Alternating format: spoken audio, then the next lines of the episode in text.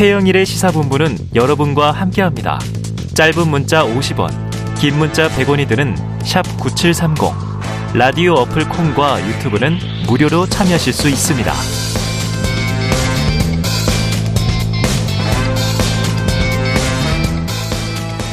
네, 시사본부 매일 이 시간 청취자분들께 드리는 깜짝 간식 선물이 준비되어 있습니다. 오늘은 편의점 상품권이고요. 귀경하시는 길에 또는 귀경하셔서 맛있는 거 찾아 드시면 좋겠습니다. 자, 코너 들으시면서 문자로 의견 보내주시는 청취자분들에게 저희가 쏠 거고요.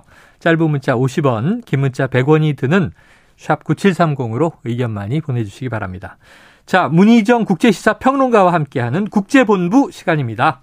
스튜디오에 나와 계십니다. 어서 오세요. 네, 안녕하세요. 아유, 휴일에 감사합니다. 아, 이게 저는 방송 위주로 살기 때문에 아이고. 사실 휴일에도 방송이 있으면 좋습니다. 아, 좀 행복 위주로 사세요. 행복 위주로. 어, 저 방송할 때가 제일 행복해요. 아, 우리 최영일 그러면은... 평론가님처럼. 네 네 네 네. 최영가님, 최영일 평론가님도 사실 아, 저는 놀 때가 제일 좋아요. 놀 때가 제일 아유, 뭐 방송할 때가 뭐가 제일 행복해요. 놀 때가 최고지. 거짓말, 거짓말. 어, 무슨 뭐 만담하는 것 같아요. 네. 자, 그런데 네. 오늘 나오실 수밖에 없는 것이 야 추석 명절 연휴 동안 외신이 네. 빵빵 터져가지고 어, 이렇게 외신이 많았나 하는 시간이었습니다. 오늘 하나씩 짚어보죠. 자, 지난 9일이었습니다. 명절 연휴 첫날이었는데 영국의 엘리자베스 2세 여왕이 서거했습니다. 네. 어떻게 된 경황인가요? 네, 현지 시각으로 8일 오후에 이 스코틀랜드의 벨 모럴성에 머물고 있던 엘리자베스 2세 여왕이 향년 96세의 나이로 서거를 했습니다. 네. 이 즉각적으로 그의 첫 번째 아들인 73살의 찰스 왕세자가 음. 찰스 3세 왕으로 승계를 했고요. 관례에 따라서 대관식은 몇 개월 뒤에나 열릴 음. 예정입니다. 어, 말씀하신 것처럼 사실 영국 여왕이 워낙 오랫동안 집권을 네. 재임을 하고 있었기 때문에 맞아요. 사실은 영국인들 거의 대부분이 어, 내가 태어났더니 엘리자베스 2세 여왕이었어. 그런 상황이거든요. 우리 다 그렇잖아요. 뭐 그렇습니다. 뭐 영국인은 아니지만. 예. 그렇다 보니까 사실은 지금 70년 만에 사실 음. 맡게 되는 왕실의 어떤 그 장례거든요. 그래서 어. 굉장히 지금 영국 전체가 이 부분과 관련해 가지고 상당히 많은 이야기들이 나오고 있습니다. 여왕은 지난해 4월에 70여 년 해로한 남편 필립공을 떠나보낸 뒤에 급격히 쇠약해진 음. 것으로 알려졌는데요. 뭐 그럼에도 불구하고 지난 6일에 리즈 트러스 신임 총리 임명장도 직접 줄 정도로 네. 상당히 건강했습니다. 음. 그러다가 이제 갑작스럽게 서거를 하게 된 건데 영국 정부는 런던 브릿지 작전으로 명명된 여왕 서거시 계획에 따라서 절차를 진행 중에 있습니다. 네. 영국 왕실은 성명을 통해서 엘리자베스 2세 여왕의 장례식이 오는 19일 런던의 웨스트민스터 사원에서 거행될 것이다 이렇게 밝혔는데요. 음. 그리고 그 날을 국가 공휴일로 지정을 했습니다. 네. 일단 여왕 서거 직후에 10일간을 이제 애도 기간으로 지정을 했죠. 이 웨스트민스터 사원은 영국의 왕과 여왕이 대관식을 하는 곳이기도 하고 음. 또 엘리자베스 2세 여왕이 1947년 당시 필립 왕자와 결혼을 한 곳이죠. 네. 예. 결국은 여기서 이제 마무리를 하게 음. 되네요. 14일 웨스트민스터 홀에 안치된 관은 장례식 전날까지 나흘간 대중에 공개될 예정이라고 하는데요. 음. 지금 여왕의 그, 음, 관이 사실 에든버러에 도착했다 뭐 이런 소식들 계속 들으실 겁니다. 이제 영국을 좀 거쳐가지고 여러 마지막에는. 돌더라고요. 맞습니다. 음. 웨스트민스터 사원에 이제 안치가 되는 거고요. 이렇게 유해를 대중에 공개하는 것은 1965년 윈스턴 처칠 전 영국 총리 이후 처음이라고 합니다. 어, 이것도 굉장히 저 오래 오랜 시간 만에 있는 이제 공개군요. 그렇죠. 자. 영국에서 가장 오랜 시간 재위한 군주인데 맞습니다. 영국에서뿐 아니라 세계적인 기록일 것 같기도 해요. 맞습니다. 이 여왕은 1952년 2월 6일에 아버지 조지 6세 이분은 우리 그 일반 대중들이 영화 킹스 스피치의 예, 예, 주인공으로 예. 알고 있는 그 분이죠. 말이 너무 어눌해서 훈련을 네, 받죠. 맞습니다. 그 형이 갑작스럽게 사랑을 이유로 왕위를 거부하는 바람에 음. 예 동생이 이제 왕이 된 그 케이스죠. 음. 어, 이분의 갑작스러운 석으로 25살 젊은 나이에 여왕이 왕에 오르거든요. 그리고 70년 216 일간 재위를 합니다. 네. 이 올해 6월에는 즉위 70주년을 기념하는 플래티넘 주빌리 행사가 성대하게 치러지기도 했고요. 음. 자, 영국의 최장 재위 군주일 뿐만 아니라 기록이 확인되는 독립국의 군주들 가운데 프랑스 루이 14세 다음으로 세계에서 두 번째로 긴 시간 동안 어. 재임을 어. 했습니다. 네. 그리고 이 여왕의 재임 기간 동안 냉전, 공산권 붕괴, 유럽연합의 출범과 브렉시트, 그리고 음. 15명의 총리 임명, 음. 미국 대통령은 14명이 거쳐갔습니다. 그러니까 현대사의 거의 한 중심에 있던 인물이 아닌가 그런 네. 생각이 들고요. 어, 지난 1999년에 우리나라에도 방문을 했거든요. 우리나라가 1883년에 어, 수교를 했는데 116년 만에 영국 군주로서는 처음으로 네. 우리나라를 방문한 인물이었습니다. 안동 마을 방문하고 많이 사과나무 심으시고 네. 그랬죠. 자 한편 왕실 폐지 목소리가 커질 때도 있었지만 사실 국민을 하나로 모으는 구심점 역할을 해왔다는 평가를 받았습니다. 네, 야, 1952년에 죽이면요. 한국 전쟁의 와중에 즉위를 한 거잖아요. 그렇죠. 야, 우리들 태어나기 한참 전에 이미 영국의 여왕으로 이제 서거를 했습니다. 자, 그러면 이제 왕이 바뀌는데 맞아요. 저는 엘리자베스 2세, 2세 여왕이 영국의 입헌 군주제 마지막 왕이 아닐까? 음. 왜냐하면 굉장히 사랑받았고 국민들이 좋아했고 여왕이 또 굉장히 귀여운 면도 있었고 근데 사실 왕실에 대한 비판은 거센데 네. 엘리자베스 2세 여왕이라 이걸 막아낸 게 아닌가 싶어서 저희가 속된 표현으로 네. 왕실에 대한 모든 비판을 여왕 혼자서 하드 캐리했다 이렇게 표현을 하잖아요. 아니 그래도 조, 그래도 될 것 같아요. 네. 그 말이 뭐 과언이 아닐 것 같아요. 그런데 찰스 3세 야 얼마나 오랫동안 또 왕이 서열 1위 이 왕세자였습니까? 이 다이아나 왕세자 비바의 또 슬픈 사연도 있고 맞습니다. 우려가 크다고 해요. 맞습니다. 이 말씀하신 것처럼 9살이던 1958년에 음. 영국의 왕세자인 웨일스 왕자로서 책봉됐거든요. 그래서 음. 64년간 왕이 예정자 신무지였습니다. 이것도 기록이 아닐까 싶어요.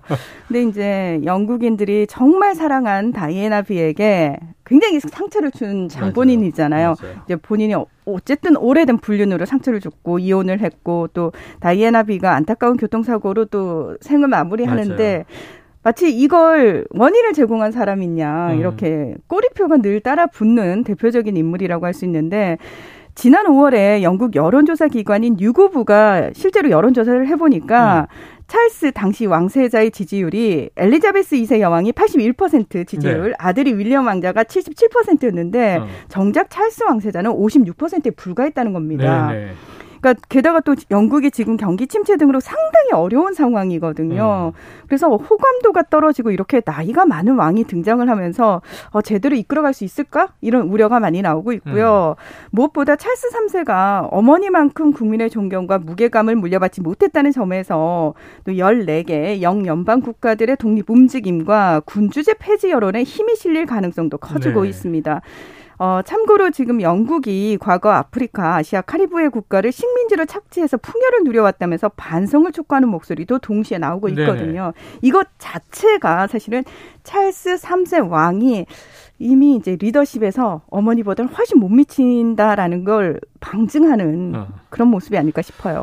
뭐 최근에 영화도 하나 개봉됐는데 다이애나 왕세자 비에 대한 영화인데 찰스 왕세자가 굉장히 못된 남편으로 나와요. 차갑고 네. 어? 당신하고의 뭐. 결혼은 마치 정략 결혼이다라고 하는 것처럼 그리고 오랜 연인이 있었고 그러니까요. 아니 그럼 결혼하면 안 되죠. 지금은 이제 결혼 관계가 인정된 거죠. 맞습니다. 여왕이 최근에 이제 뭐 이렇게 오랫동안 인정해주자 이렇게 됐는데 야 그러면 이제 지금 왕이 새로 즉위하니까 왕비가 되는 건데 왕비 됐습니다. 아, 왕비가 된 거죠. 네, 공식적으로 됐습니다. 네, 근데 국민들은 또 다이애나 비를 잊지 못하고 이게 좀 복잡한 상황이라 자, 왕실의 비용이 워낙 많이 들어가더라고요. 앞으로 어떻게 군주제 문제가 어떻게 정리될지 또 역사적으로 지켜볼 대목이 있는 것 같습니다. 네.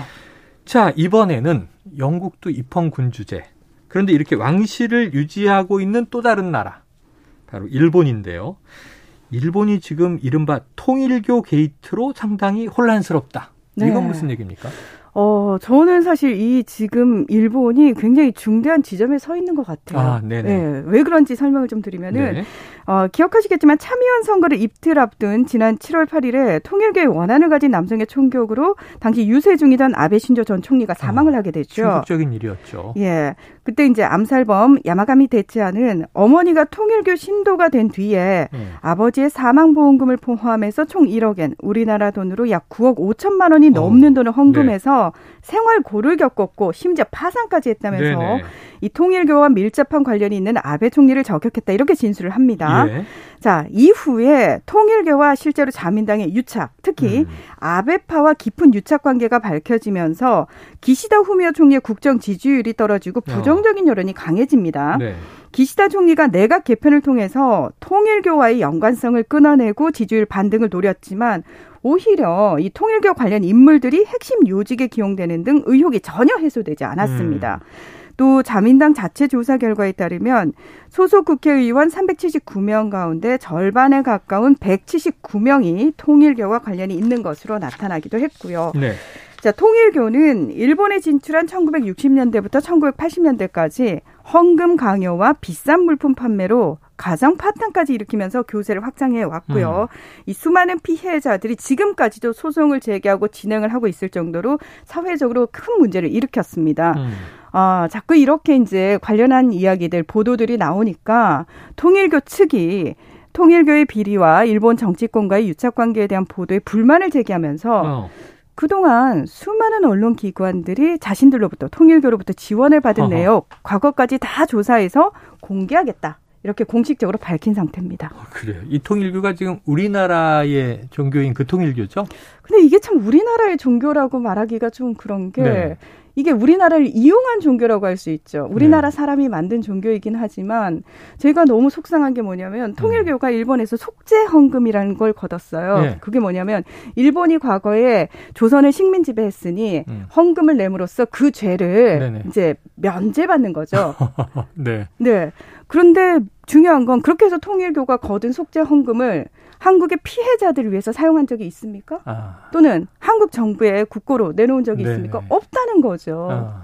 그러니까 우리의 아픈 역사마저도 네. 이용해서 자신들의 배를 불린 아. 종교라고 할 수 있는 거죠. 아, 이게 특정 종교가 그렇게 할 수 있는 건가 하는 이제 생각이 그러니까요. 드는데 예. 어쨌든 지금 말씀하신 문제는 뭐 또 통일교 측의 입장이 있으면 저희가 들어보고 전해드리도록 하겠습니다.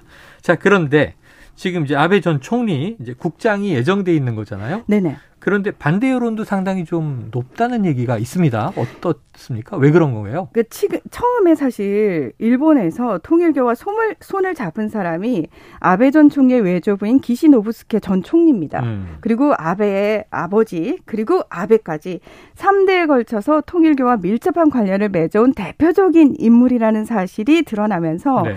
이 시민들은 통일교 관련 의혹을 정확하게 밝히라고 정부에 요구하고 있는 상황이거든요. 근데 말씀하신 것처럼 27일로 예정돼 있는 아베 전 총리 국장에 대해서 거의 대부분의 여론 조사에서 반대 여론이 찬성보다 훨씬 높습니다. 음. 어, 심지어 그 온라인 서명 사이트에서 여러 건의 아베 국장 반대 서명 운동이 진행되고 있는데 40만 명이 넘게 지금 서명을 한 상태고요. 음. 일본에서는 사실 정, 그 많은 국민들이 정치에 대해서 상당히 무관심하기 때문에 네. 시위를 벌이더라도 뭐 수천 명 단위의 시위가 잘 벌어지지 않습니다. 네, 네. 그런데 지금 수십 년 만에 수천 명이 거리로 나와서 이 반대를 외치고 있을 정도로 음. 제가 봤을 때는 뭔가 일본 정치에 있어서 굉장히 큰 변화의 시점이 와 있는 것 같고요. 자, 일본인들이 반대하는 이유는 그겁니다. 법적인 근거 없다. 국비 투입 부당하다. 예산 낭비다. 아베의 부패 의혹이 아직 해소되지 않았다. 아베에 대한 평가가 갈리고 있다. 통일구 유착 의혹이 해소되지 음. 않았다. 이런 이유를 들어서 반대를 하고 있고요. 게다가 일본 정부가 당초 25억 원이라고 했던 장례 비용이 지금 166억 원으로 어. 6배 이상 늘어났거든요. 네네. 그러면서도 앞으로 더 늘어날 가능성도 있다는 음. 겁니다. 그래서 세금 낭비라는 지적이 쏟아지면서 반대 여론이 더 커지고 있는 상황이라고 할 수 있습니다. 알겠습니다. 자, 영국과 일본의 소식을 봤고요. 자, 이제 명절 연휴 사이에 자, 미국에서는 지금 9.11 테러 발생 21주기를 맞았고 추념식이 열렸어요. 그렇습니다. 미국 역사상 최악의 테러 공격이었던 9.11 테러 21주기 추모 행사가 미국의 뉴욕과 워싱턴 DC, 펜실베니아 등 항공기 추락 현장 세 곳에서 열렸습니다. 음. 이 오전 8시 46분 뉴욕 세계 무역센터 북쪽 건물에 충돌했던 시간에 맞춰서 첫 번째 묵념이 시작됐고요.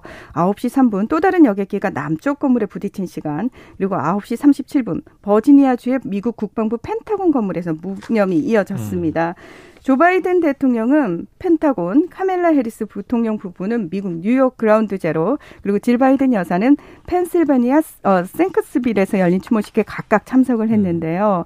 바이든 대통령은 미국 국민을 보호하기 위해 필요한 조치를 취하는데 결코 주저하지 않을 것이라면서 민주주의를 수호할 의무가 있다 이렇게 강조를 했습니다.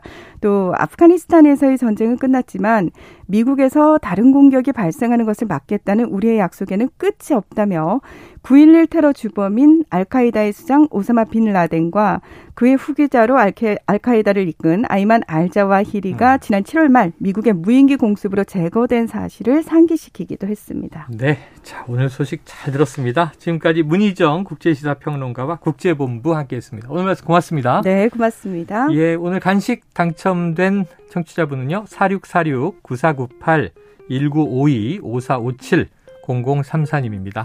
자, 오늘 여기까지고요. 마지막 곡으로 신해철의 일상으로의 초대 들려드리면서 저는 어, 오늘 마무리하고 내일 12시 20분에 다시 찾아뵙도록 하겠습니다. 자, 안전 귀경하시고요. 내일 다시 뵙겠습니다. 청취해주신 여러분 고맙습니다.